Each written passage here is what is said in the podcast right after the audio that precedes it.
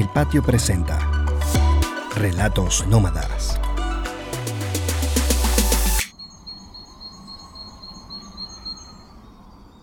Venezuela empieza en Castilletes. Ustedes saben esa puntica en el mapa por allá arriba, sí. Allí es donde empieza Venezuela. ¿Y saben por qué? Porque allí está el hito número uno. Eso es como una cosa de cemento, como un módulo de cemento, y su nombre de verdad es Mojón. Y dice así, hito número uno. Es lo que marca las fronteras entre los países. Eso está a trescientos quince kilómetros de Maracaibo, en la Alta Guajira. La advertencia general es que allí solamente se puede ir con un guajiro, con un wayú, que es como los llamaremos ahora. Esta es la etnia que habita la Guajira, la península de la Guajira. La otra es ir con gente armada para que te cuide.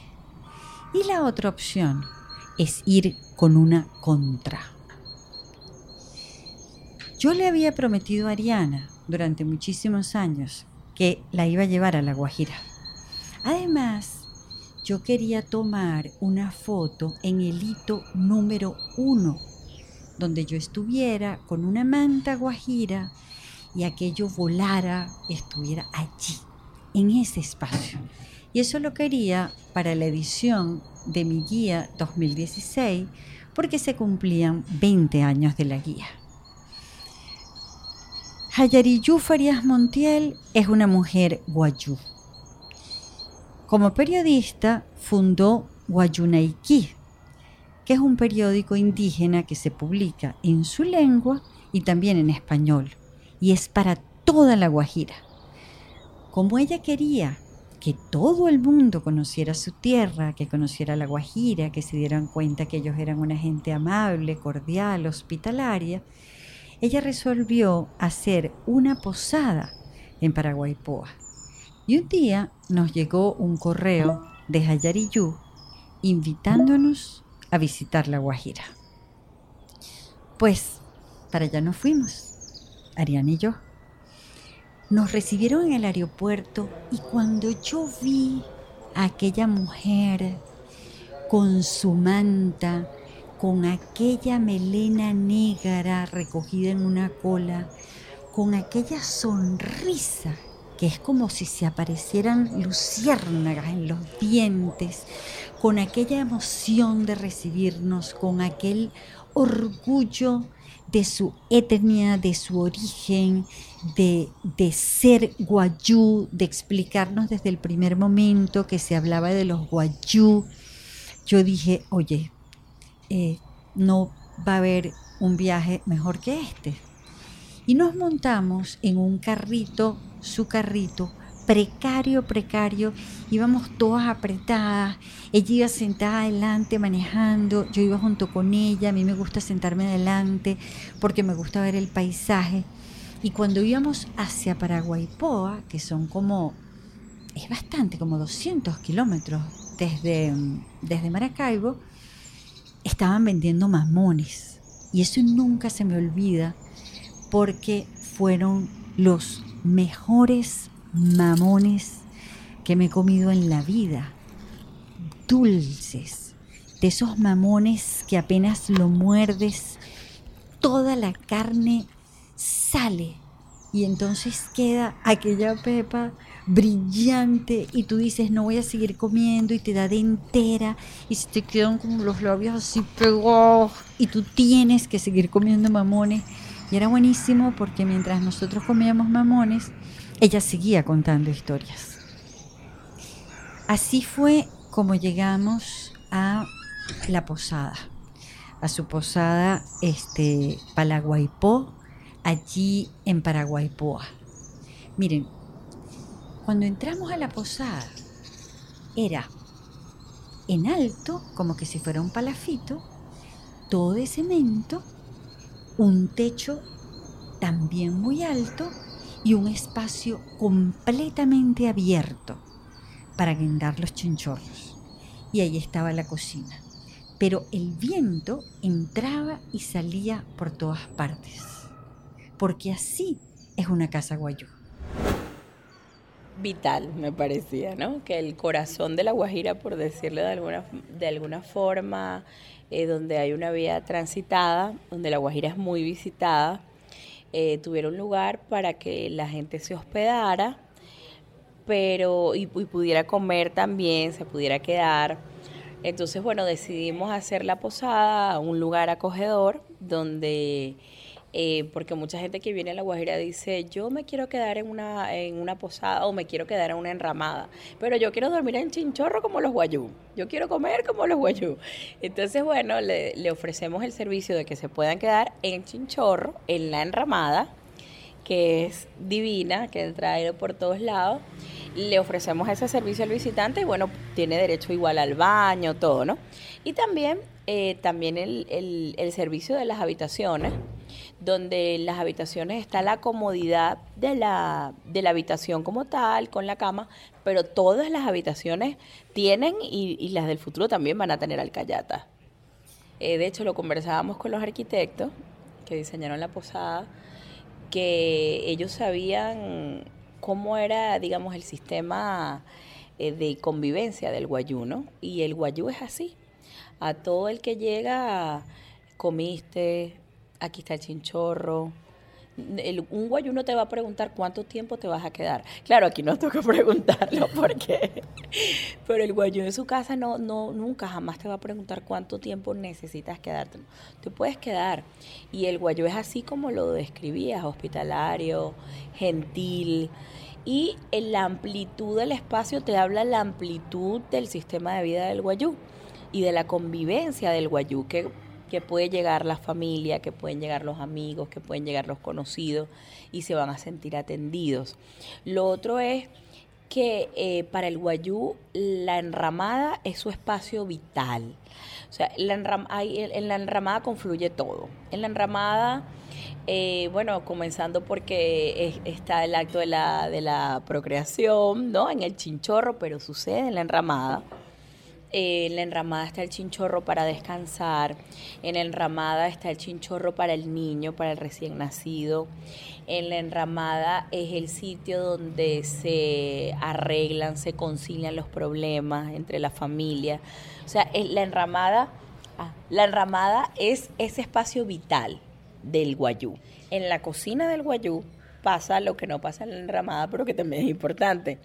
Porque, y, y, y yo lo conversaba una vez con una tía, porque a ella se le habían muerto cuatro hijos, y yo no podía entender cómo, veloreando a su cuarto hijo, ella estaba metida en la cocina, con el dolor entre pecho y espalda, cocinando para la gente.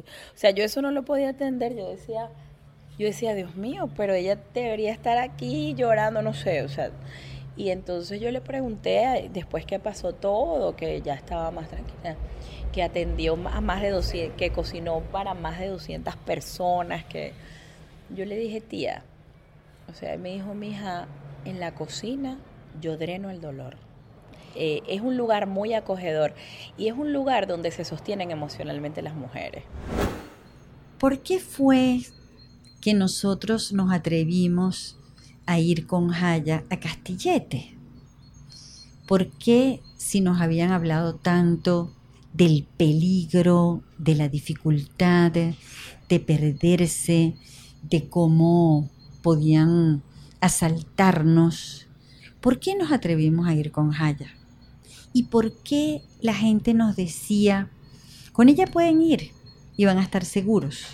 Y tú la veías y, bueno, era... Jaya, sí, una mujer wayúu, un poco gordita, amorosa, encantadora, conversadora, con un gran orgullo por su etnia, pero no, no la sentías como que fuera una mujer, eh, este, bueno, sabes, ella no estaba armada, o sea, nada de eso era. Ahora, ¿qué hizo que nosotros tuviéramos absoluta confianza en que todo iba a salir bien y estuviéramos dispuestas a encaramarnos en un carro y atravesar los ciento cincuenta kilómetros de soledad por aquella Alta Guajira?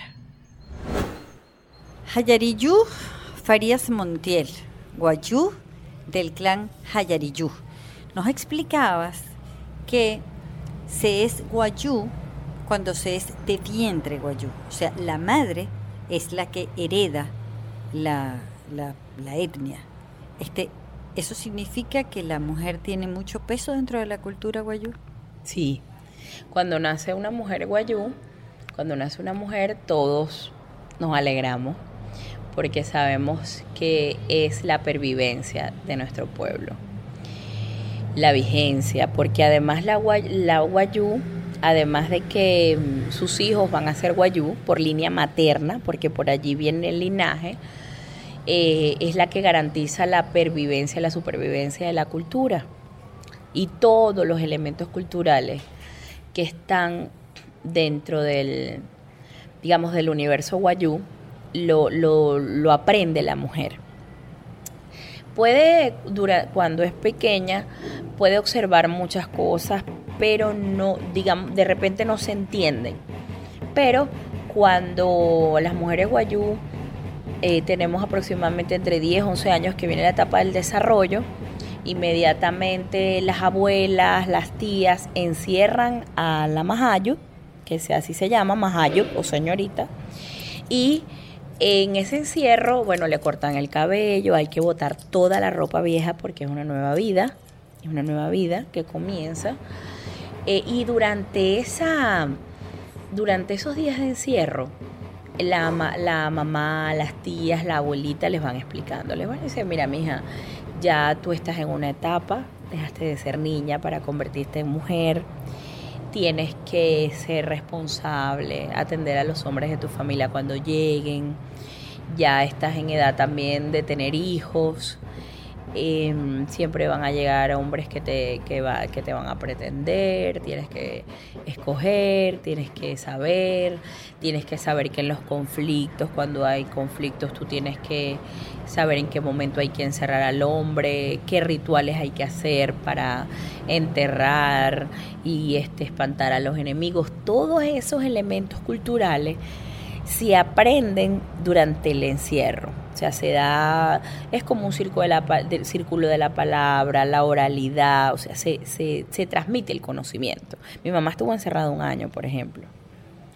¿Y eso encerrada qué significa? ¿Metida en un cuarto? Exactamente, está en su, en su cuarto de yotójoro, en su enramadita cerrada, con el chinchorro guindado, que, que siempre, por lo menos durante los días de la primera menstruación, no puede tocar suelo, está en su chinchorro elevado, y mmm, en ese año está aprendiendo a tejer, está aprendiendo todo sobre la cultura wayúu, en ese momento está aprendiendo de medicina tradicional, está aprendiendo.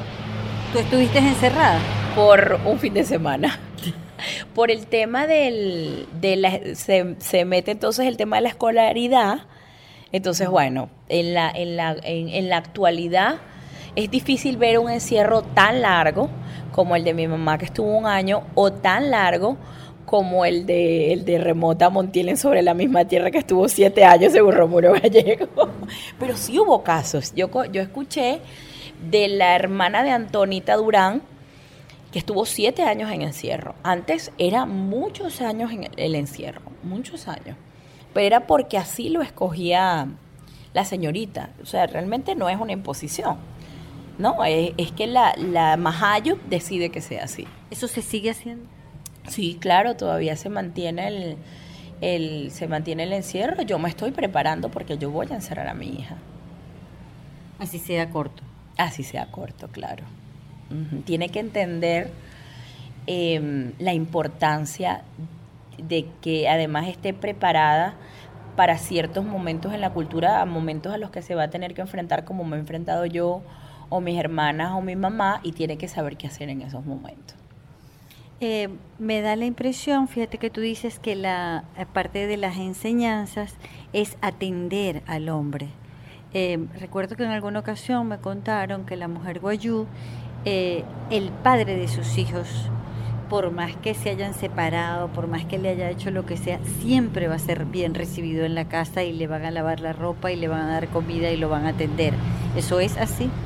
Sí, eh, porque hay un nexo, está el nexo de los hijos y, por ejemplo, me doy cuenta, ¿no?, que a diferencia de la sociedad aríjuna, donde, donde no se respeta ese nexo, que es sagrado al final, este, es la consideración más que a esa persona, a, a los hijos, y en el caso de los hombres, de los tíos, es que ellos entienden que tenemos que salvaguardar siempre lo que los arijunas podrían llamar salud emocional. Uh-huh.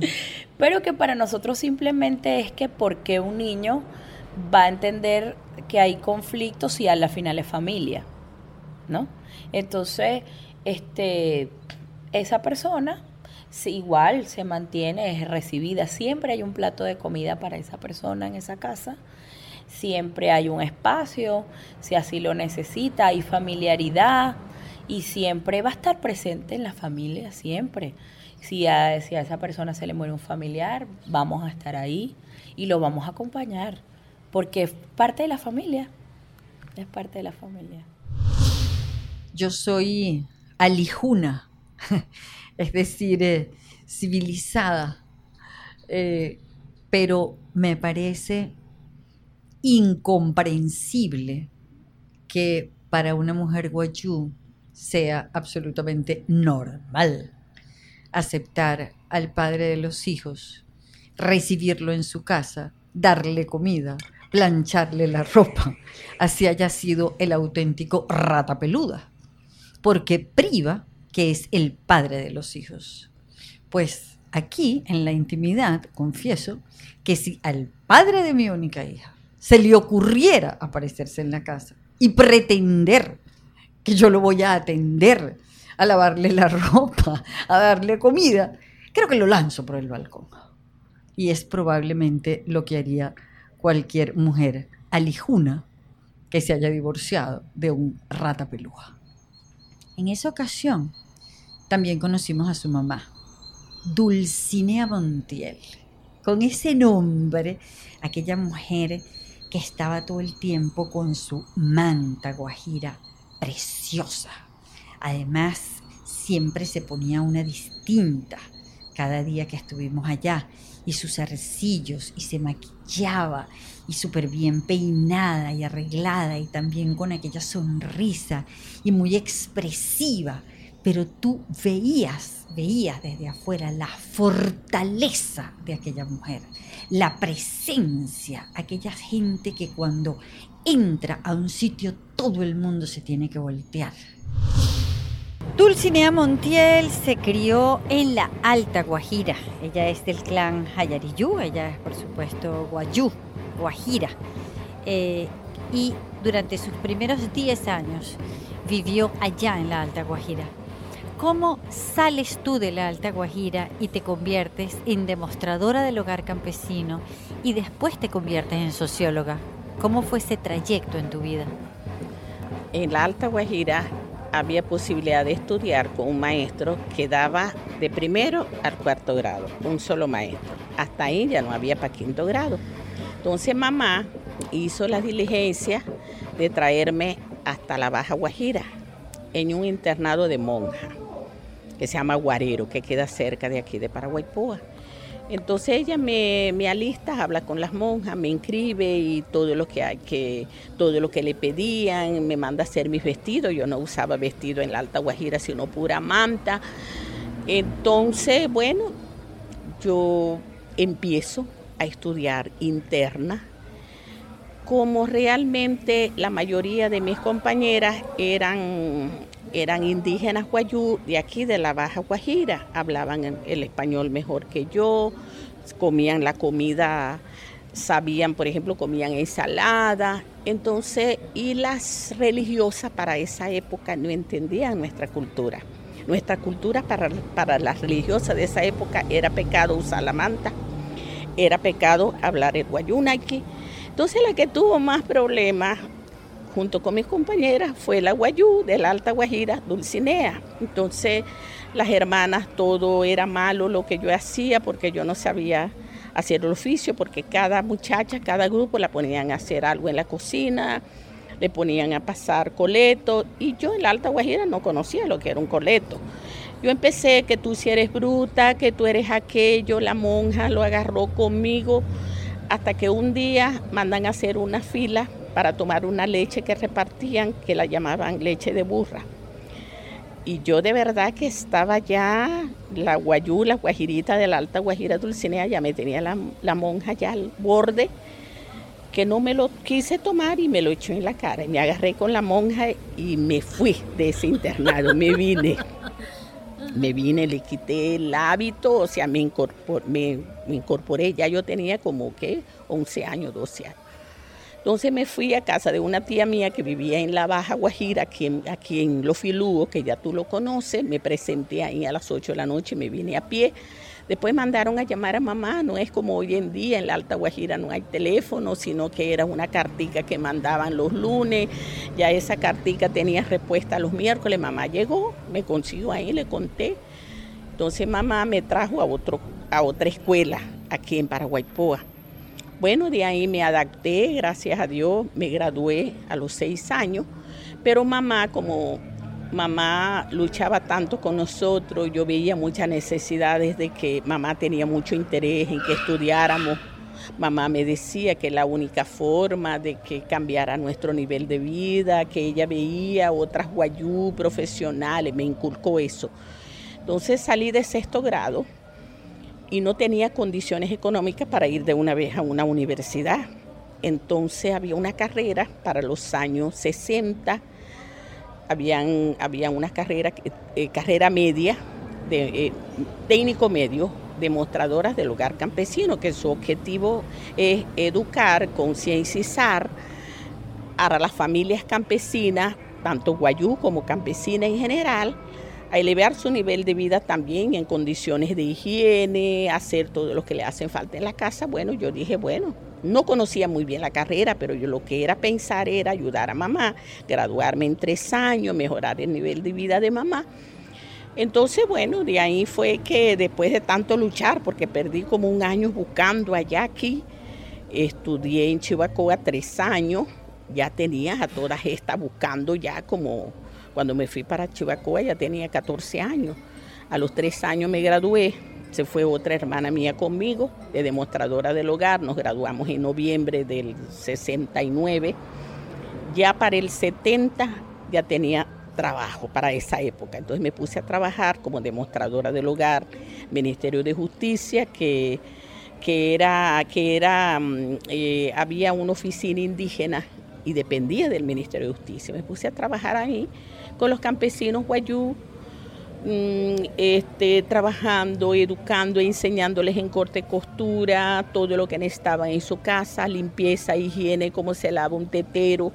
Ahí duré, ahí duré trabajando como dos años, porque a la vez salió un decreto de que a las demostradoras del hogar les reconocían estudiar bachillerato, ser bachilleres, tres años, y lo aproveché. Entonces yo me había comprado un carro sin inicial, un Renault, no había puente, entonces aproveché y me iba todos los días a las cuatro de la tarde, me iba para Maracaibo, no había puente, yo agarraba por Carraquero, llegaba al liceo nocturno y terminé mi bachillerato en dos años. Cuando terminé mi bachillerato, comenzaron unas amigas, había el primer reinado para ser reina de la Guajira, entonces mis amigas me postularon, bueno, soy vos Dulcinea, que no sé qué, que tú hablas bien, no tienes miedo escénico. Entonces, bueno, me postularon para reina de la Guajira, me hice como media famosa. Entonces vino el ministro para esa época, que era amigo de mi papá, Pérez Olivares. Entonces, pero eso fue después de varias entrevistas, en las revistas Página me entrevistaron este, a nivel nacional, entonces me ofrecían pasaje para Caracas por avión, Corpo Zulia. Entonces la guajirita del Alta Guajira empezó, tú sabes, ¿no? Ya, ya me conocían, entonces eh, yo había, yo había declarado en la revista Página que yo quería estudiar Derecho. Pero cuando viene, viene Pérez Olivar y me dice, Dulcinea, si tú trabajas con el campo, ¿por qué no estudias en Caracas sociología? Pérez Olivares. Entonces le digo yo, ay, pero no tengo dinero para... No, chica, te consigo una beca en la Católica Andrés Bello. Me lo dijo el doce de octubre, el catorce de octubre yo estaba viajando con mi carro para Caracas, sin conocer muy bien Caracas, y empecé como el dieciséis en la Católica Andrés Bello, becada por él. Entonces ahí fue. Pero después, a los dos años... Este, conocí amigos en Caracas, Francisco, el hijo de, de, un, de un dirigente copellano para la época, amigos de mi papá. Conocí mucha gente, yo estudiaba con ellos a su casa, me iba, me traje unos profesores, Claudio Fermín, que era mi profesor de socioantropología, me lo traje para acá, para La Guajira. Entonces ya Dulcinea tenía muchos amigos en Caracas, compañeros, me llevaban a su casa, a su tremenda biblioteca que yo nunca conocía. Yo tenía algunas dificultades para algunas materias, me ayudaban. Entonces tuve unos amigos como de cabeza caliente, como se dice, de que ellos no conseguían esencia en la sociología, de lo que era el, el, el este, de lo que era, por ejemplo, la izquierda, sino claro. Que en la Católica, según veíamos, era Toqueville, veíamos era pura derecha. Bueno, entonces yo me fui con ellos para la central, la Universidad Central de Venezuela. Ahí fue ya después cuando terminé mi carrera. O sea que no fue tan fácil, sino más bien como, como saber tomar decisiones. Y yo veía que, cónchale, aquí en La Guajira no había esas oportunidades. Y suerte que se me presentaron oportunidades, gracias a Dios. Bueno, y después ya lo demás, ya uno ya conocía, ya al vivir a Caracas, creo que ya eso es una gran escuela. Pues con Jaya decidimos finalmente arrancar a Castilletes, muy temprano en la mañana. Ella había conseguido a un señor que decía ser wayúu, pero cuando ella se puso a hablar dijo, bueno, ni tan wayúu, porque su mamá no era wayúu y solo se es wayúu cuando se nace de un vientre wayúu. Pues bueno, el caso es que nos íbamos con un conductor semi-guayú, no tan guayú, en una camioneta bronco, negra, un poco destartalada. Él aseguró que él había estado en Castilletes. Eran ciento veinticinco kilómetros de Paraguaipoa a Castilletes. Suena poco, pero es largo, porque es un camino de tierra, un camino de soledades. Arrancamos por aquella carretera donde inmediatamente se vuelve de tierra y es una inmensa sabana. La península de La Guajira tiene un millón de hectáreas, un poquitico más de un millón de hectáreas. Y lo que hay es cactus, viento, cojíes y a veces aparecen algunas casitas y son casitas que parece que salieran de la tierra por el color, por la forma, por la distancia entre unas y otras.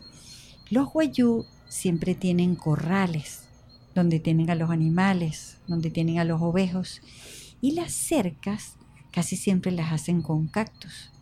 Entonces tú lo que ves es unos animales, unos cactus, los ovejos que cruzan de a un lado a otro del camino y nosotros en aquella camioneta, andando y andando. Y en una de esas, la camioneta le empieza a sonar una cosa rarísima, de esas que las mujeres nunca vamos a saber ni qué suena ni por qué suena. Pero el wayúu que no era wayúu dice, bueno, ¿sabes? Así no podemos seguir, se baja, se asoma, ve una cosa en el caucho y tal.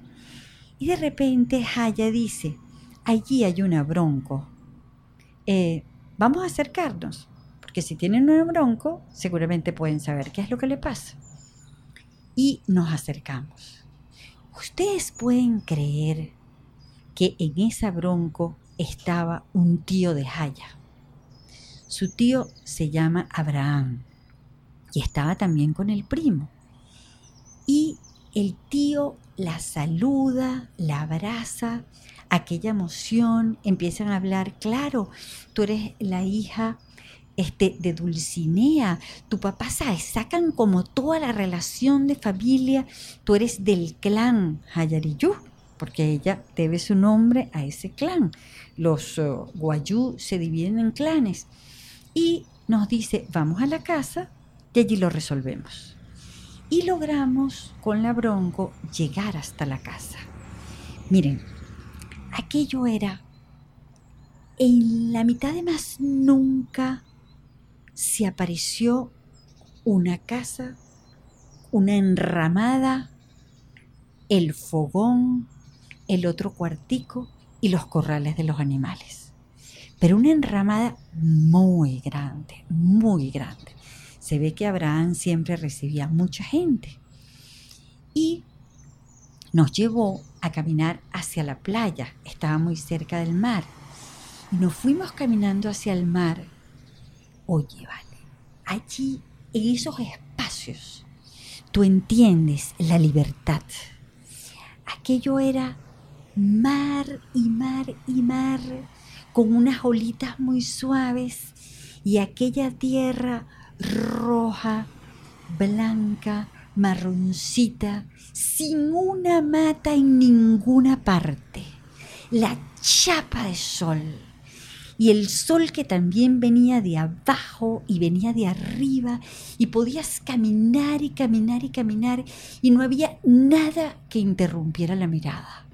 Era el espacio, el espacio para pensar, para saber que si tú querías volar allí podías volar, era un espacio solamente para ti, infinito, inmenso, solamente oías el viento, nada más que el viento y las olas muy tenues, porque eran unas olas muy pequeñas.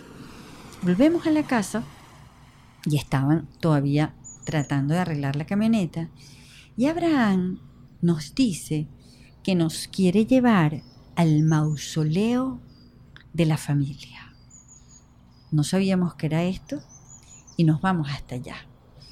Imagínense lo que significa conseguirse en aquella sabana, en aquel espacio montado como en una lomita, un mausoleo de mármol. Pero paredes, paredes así de mármol, el piso de mármol y una puerta de vidrio templado, como de los centros comerciales, con una cerradura, pero así imponente, como una cosa que, que bueno, que te la podías imaginar, no sé, en una ciudad, eh, en un centro comercial, en un espacio absolutamente civilizado, y estaba allí, en aquella loma, porque es que para el wayú ese mausoleo, ese honrar a sus muertos con ese lujo tiene un significado muy poderoso. Además, mientras más lujo, el wayú más demuestra su poder, más demuestra su fortuna, y eso es importante para el wayú. Ahora, ¿qué, ¿por qué había allí ese mausoleo? ¿Qué era eso del segundo entierro?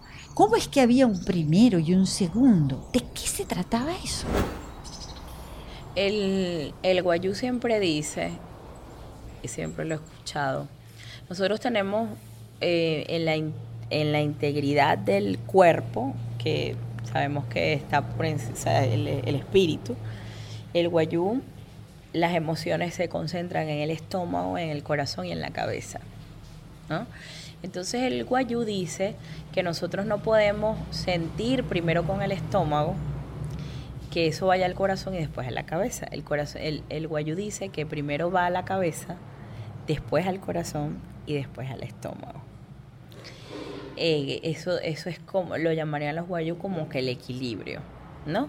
Pero eso, eh, eso como en muchas culturas es difícil de lograr, para eso hay que, pues hay que tener entereza en el carácter. Pero hay wayús que lo logran, yo siento que mi tío Abraham es parte de... que lo ha logrado a sus... Yo creo que tiene como ochenta y pico de años, pero es un hombre tan sabio, tan lúcido. Entonces él ente, entiende el valor eh, de la espiritualidad del wayúu y honra a sus ancestros. Ese sitio que él edificó, que cuida, es una manera de honrar a los que vinieron antes de él, hicieron de él lo que es hoy en día.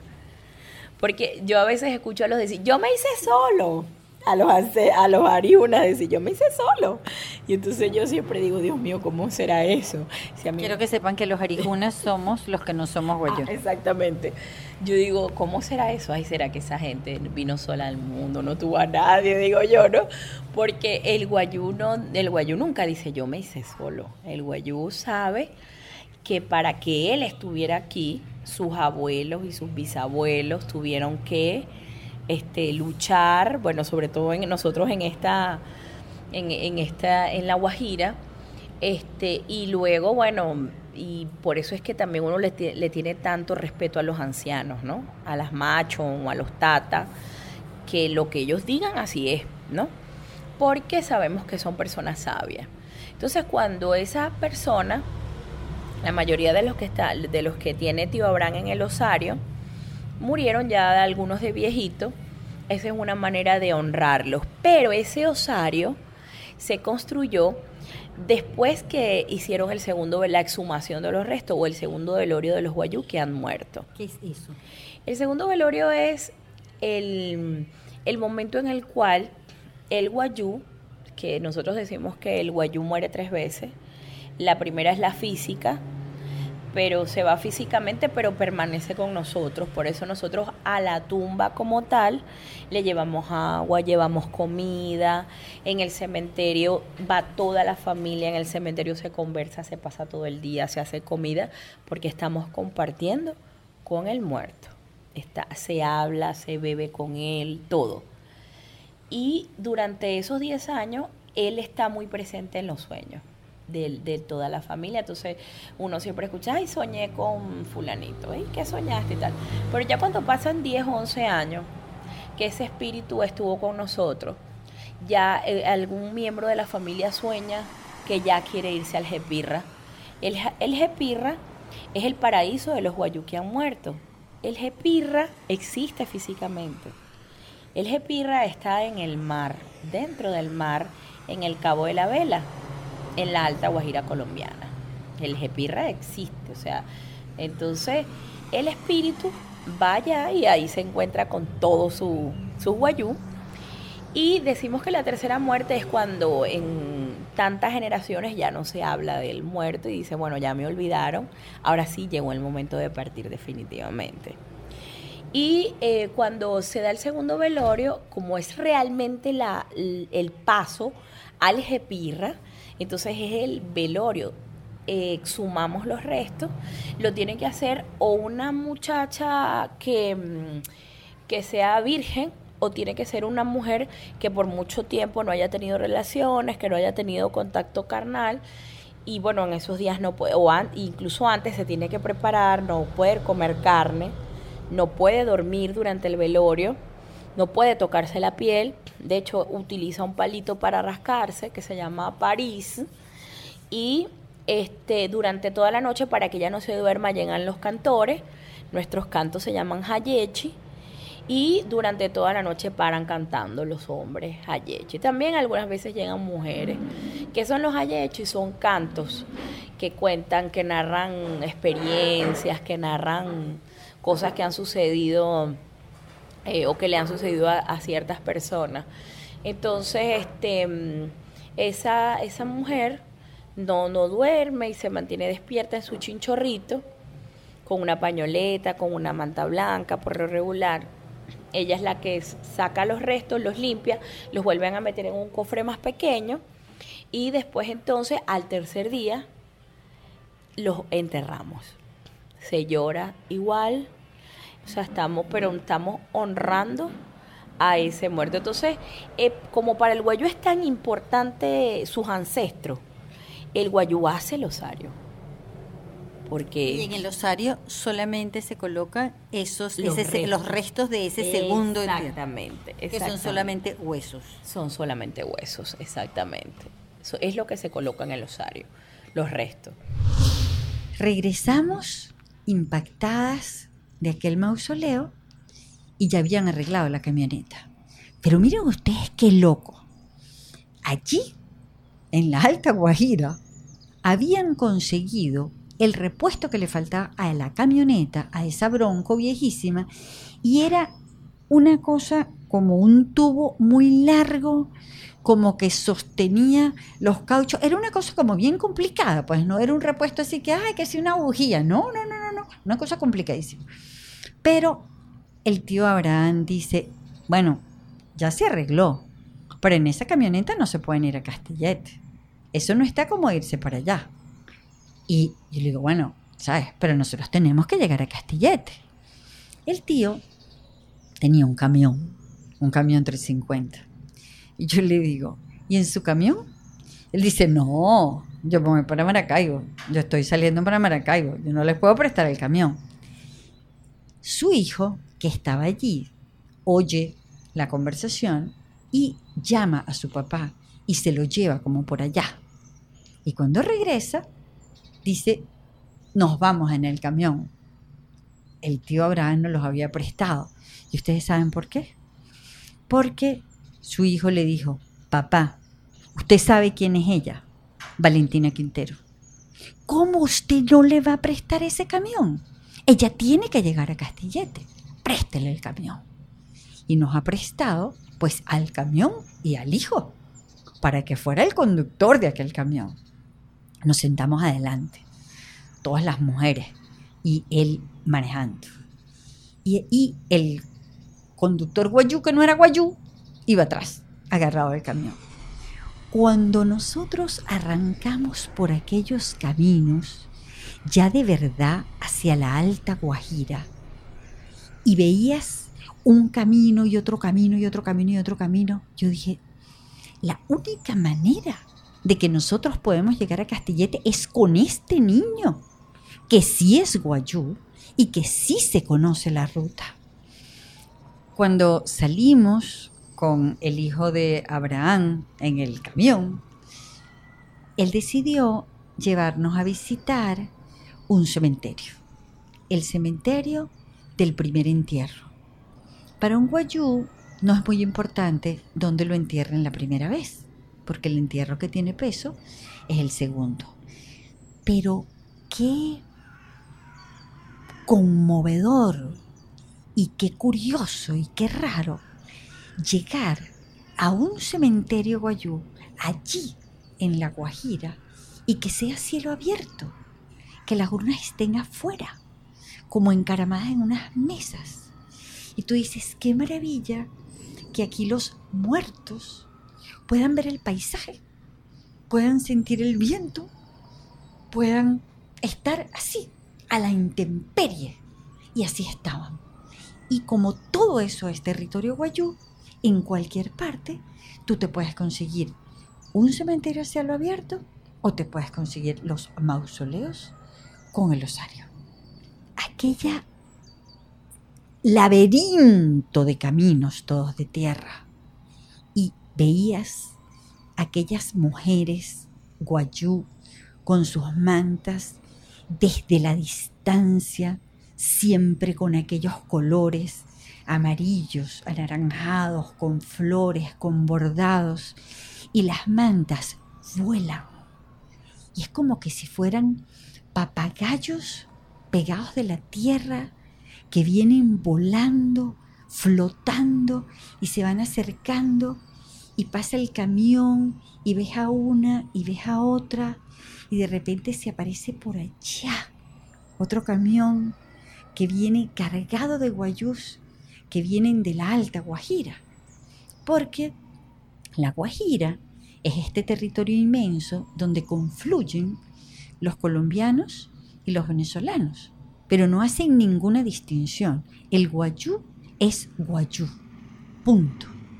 Y así seguimos y vemos unos médanos que son de los médanos más vírgenes que yo haya visto. Aquellas lomas que además los médanos cambian todo el tiempo porque el viento nunca deja de pegarles. Entonces son arenas que vuelan, que cambian las formas, que cuando tú te montas se hacen como aquellas ondas, aquellas olitas, arenas con vida propia, que estoy segura que cuando volvamos va a ser otro médano, va a estar en otra parte. Ellas nunca se quedan en el mismo sitio. Y finalmente llegamos a Castilletes y ahí está la laguna de Cocinetas. Esta es la laguna por la que siempre se están peleando Colombia y Venezuela, porque si se le sale el agua, pues Colombia tiene más tierra, y si tiene más agua, Venezuela tiene más tierra. Esas cosas locas de la frontera. Y llegamos a esta laguna y había que cruzar la laguna para poder llegar al hito número uno.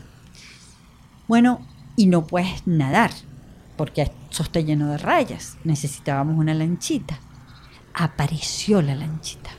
La única lanchita que hay en la laguna de Cocinetas. Y llegó con su motorcito. Nos montamos en la lanchita y cruzamos. Y allí hay un puesto de la Guardia Nacional.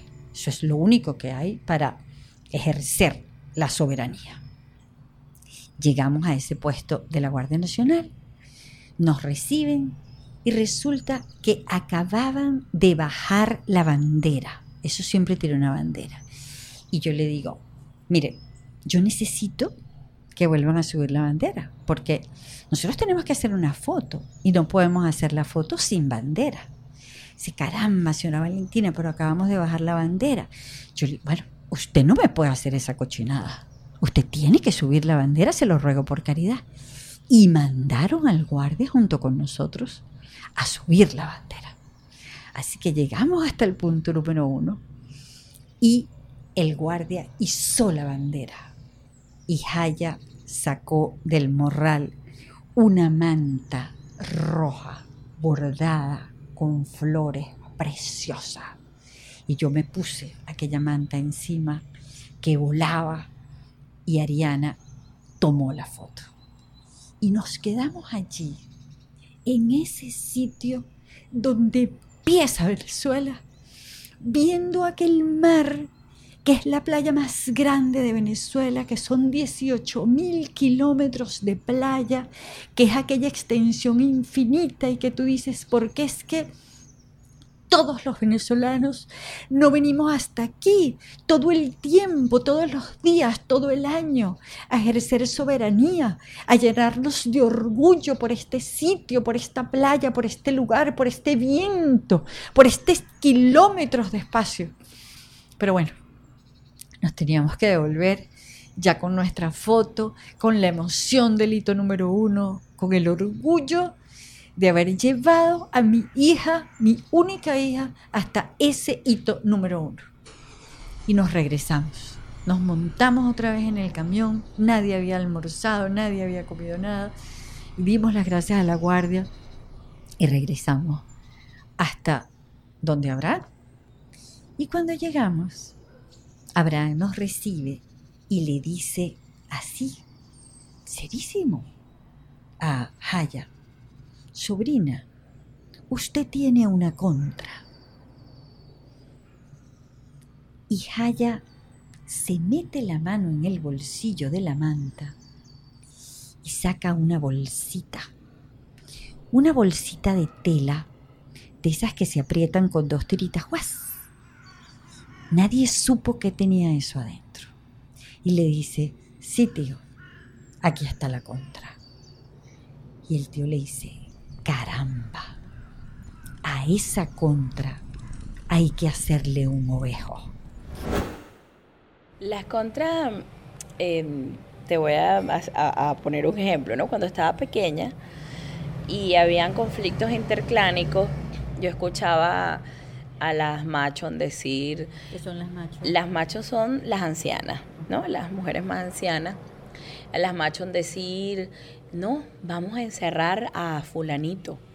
Los vamos a encerrar y, bueno, los bañamos y los sacamos con la contra. Yo pensaba, cuando yo era chiquita, que la contra era porque nosotros tenemos también la figura de la U P S U, que es la sabia de la, del pueblo wayú, que es la que sabe de medicina tradicional, que debe tomar en tal momento, en el momento de dar a luz, en el momento de la pubertad. Ella sabe, pues, y, y, y sabe también eh, cuando hay conflictos interclánicos qué hacer a nivel, digamos, espiritual, ¿no? Entonces, yo pensaba que esa era otra mujer, ¿no?, que venía con la U P S U. Entonces, yo, yo siempre esperaba a la contra. Yo, yo, yo pensaba que tenía dos pies, dos manos, ¿no? Entonces, después, eh, un día encierran a mis tíos, a mis primos, y cuando ellos salen, yo veo que viene la U P S U con, un, con una mochilita roja que se veía que tenía muchos años. Entonces ella le pasa la contra a mis tíos y a mis primos, y yo ahí fue que dije, ¿qué es eso? Y le pregunté a mi mamá. Entonces, mami, ¿qué es eso? Mija, esa es la contra. Y yo, ajá, ¿pero qué es eso? Mi mamá, ahí en las contras pasa de generación en generación. Eh, no, no sé si... Mi mamá dice que tienen forma, ¿no? Si en algún momento fue que las tallaron, porque uno no puede ver la contra, excepto el que la posee, y en ciertas ocasiones, porque la contra no se puede destapar. O sea, la contra no puede salir de la mochila. Pero espiritualmente, las contras son nuestros ancestros protectores. Ahí están los abuelos, están las abuelas. Entonces uno las carga consigo, o sea, la contra siempre tiene que estar contigo. En el caso de los, de los que tenemos contra, que no todos los wayús tienen contra, porque para tener una contra, bueno, tiene que ser heredada. Pero, por ejemplo, si una macho ve que ya llegó el momento de partir, ella ve, siente que hay una nieta, ¿no?, que de verdad cree en eso, que, que sabe interpretar sueños, que está conectada con, con sus ancestros, que entiende todo el, el tema de la espiritualidad wayú, e, esa persona la hereda. Y hay contras, por ejemplo, para el amor, hay contras para eh, aliviar o pacificar los conflictos. Eh, hay contras también, bueno, para, para seguridad. Entonces, este, hay contras que son como de suerte, pues. Hay contras que son simplemente para, sí, para abrir camino. Yo creo que las mías tienen de todo un poco. Pero, este, fíjate que mi tío me dice ayer, sobrina, usted tiene una buena contra. Y hasta me pidió que hiciéramos una comelona con la contra en su casa, porque sí es una buena contra, es heredada de... de mujeres muy aguerridas, con mucho coraje. Entonces uno sabe que esos espíritus están allí. Entonces son los ancestros que protegen. ¿Qué significó para ti recibir la contra, que tu mamá te diera la contra? ¿Eso tuvo precedido de algún festejo o algo así? Cuando yo tenía como dieciséis, diecisiete años, yo soñé que mi madrina me había metido unos collares dentro de la, debajo de la almohada. Y bueno, por muchos años yo estuve ese sueño en mi mente, más nunca soñé, más nunca, pero yo siempre me acordaba. Y yo siempre decía que mi madrina, que fue María de los Ángeles Montiel, del poeta, que fue una mujer muy fuerte, muy respetada, yo decía que, que era que mi, que mi madrina, además de todas las enseñanzas que le dejó a mi mamá y que mi mamá ha dejado en mí, Este, ella me, me iba a heredar algo más, que ella, ella, que ella sabía este, que ella me iba a dejar algo más. Y eh, mi mamá tenía las contras de mi madrina, yo no lo sabía, yo no sabía que mi mamá, porque eso es algo muy íntimo, es muy íntimo, ¿no? Entonces, este, yo no sabía que mi mamá tenía las, las contras de mi madrina, pero ella una vez yo se las vi y yo le dije, mami, ¿qué es eso? Esas son las contras. Pero yo pensaba que ella tenía contras de mi abuela, y resulta que las contras de mi abuela la tiene mi tía. Y entonces yo le dije, pero vos tenés las contras de mi madrina. Sí, mi amor. Y yo dije, yo supe que iban a hacer para mí. Yo lo sabía. Yo, en ese momento yo dije, ah, ya. Entonces llegó el momento en que ella me agarró un día y me dijo, bueno, mira, Jayariyú, yo me he dado cuenta de que ya tú eres una mujer responsable, que vas a cuidar, que entiendes el significado y la trascendencia de tener a tus abuelitos contigo. Eh, a las contras hay que echarles mm, eh, eh, un polvito rojo que nosotros utilizamos para pintarnos la cara. Eh, a la contra, eh, la contra te pide mucho el olor, el perfume. Sí, este, la, la, hay que hablarles, hay que hablarles, por ejemplo, hay que decirle abuelas, abuelos, aquí estoy, tengo miedo para tomar alguna decisión o voy a emprender alguna acción, acompáñenme, guíenme. Entonces sabemos que los abuelitos están ahí. Y entonces ella hizo una comelona, llamó a todas las mujeres de mi familia, también fueron los hombres. Yo me vestí de rojo y abrimos las contras. Es la única vez que yo he visto mis contras, más nunca yo las he abierto, por respeto, porque eso es muy delicado. Fue la única vez que yo vi mis contras y me las entregó la, la hija de mi madrina, la hija mayor de mi madrina. Ella las abrió, habló con, habló con ellas, les pidió permiso, les echamos París, les echamos este perfume, eh, yo traje whisky para brindar, comimos y de ese momento tengo el honor de tener las contras conmigo. Allí entendimos cómo era que habíamos logrado llegar a Castilletes. Con todos los percances, con la camioneta choreta, con el tío, con el camión, con el viento, con el sol, la bandera, todo había sido la contra. Entonces, yo recordé la primera vez que yo había ido a La Guajira, hacía un montón de años. Estábamos haciendo bitácora y nos acompañó Ali Fernández, un antropólogo wayúu. Llegamos a Sinamaica, al pueblo de Sinamaica, a su casa, y él me dice, mi esposa te va a prestar una manta para que hagas el programa. Y yo me meto en un cuartico a ponerme la manta. Y después que me la pongo, él me dice, ya va, y se para detrás de mí y reza. Yo sí vi que tenía una bolsita, una cosa, ¿sabes? Y me reza. Y me dijo, ya estás protegida. Y nos fuimos a grabar. Y les voy a decir, yo en ese viaje supe que eso que siempre decía mi abuelo, nosotros somos de los Montiel Montieles de la calle derecha, porque siempre, yo digo, yo soy Valentina Quintero Montiel de los Montiel Montieles de la calle derecha, y eso significa que no éramos wayúu, porque si habías nacido en la calle derecha, no eras wayúu.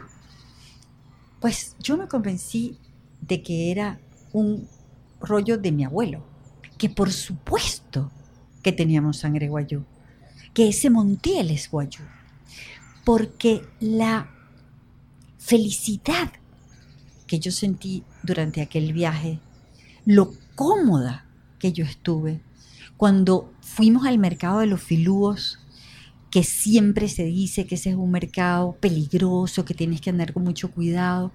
Yo sentía que toda la vida yo había ido a aquel mercado a comprar las cosas para la casa, que todos aquellos frascos raros, aquellas especias, este, todas esas mujeres con sus mantas, eran mis amigas, eran mi familia.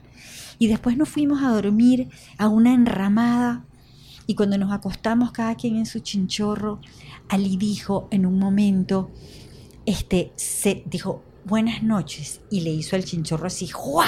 Y se tapó. Entonces, bueno, yo también me tapé.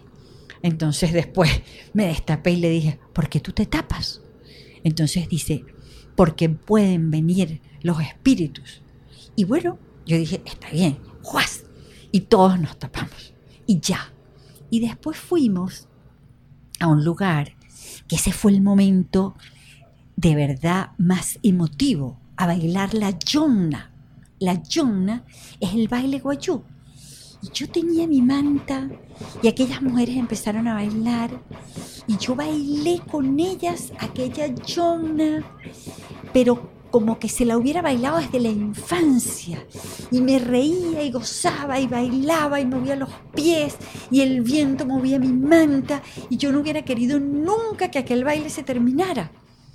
Y esa vez fuimos a Castilletes y fuimos con un wayúu en cada uno de los carros y con dos guardias nacionales armados, y aún así hubo un carrito que se nos puso adelante y yo veía que el wayúu que estaba al lado mío manejando le tiraba la camioneta encima así, ¡nia, nia! Y yo le digo, va a chocar, va a chocar. Me dice, es que nos quiere asaltar. Yo decía, pero cosa tan loca, ¿cómo nos va a asaltar? Claro, él no sabía que nosotros andábamos con un par de guardias nacionales armados adentro. Pero así fue ese viaje y yo entendí que, claro, esos tres días yo estuve protegida por esa contra, por ese rezo que me había hecho Ali. Pero yo entendí eso veinte años después, cuando supe lo que era la contra, porque en ese momento nadie me lo explicó. Jayariyú se murió el veintiuno de septiembre del dos mil diecisiete a los treinta y nueve años.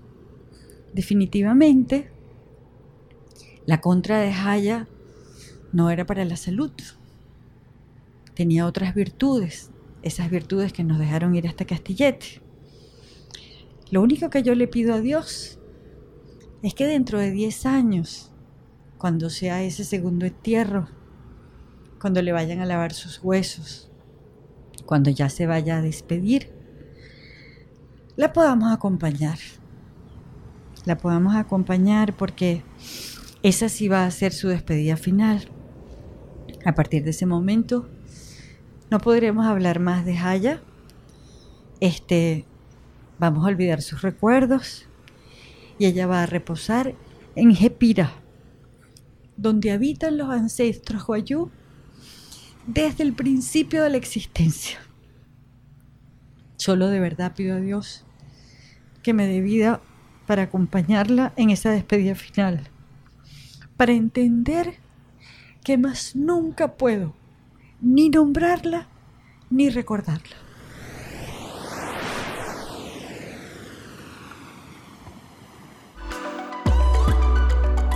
El Patio presentó Relatos Nómadas.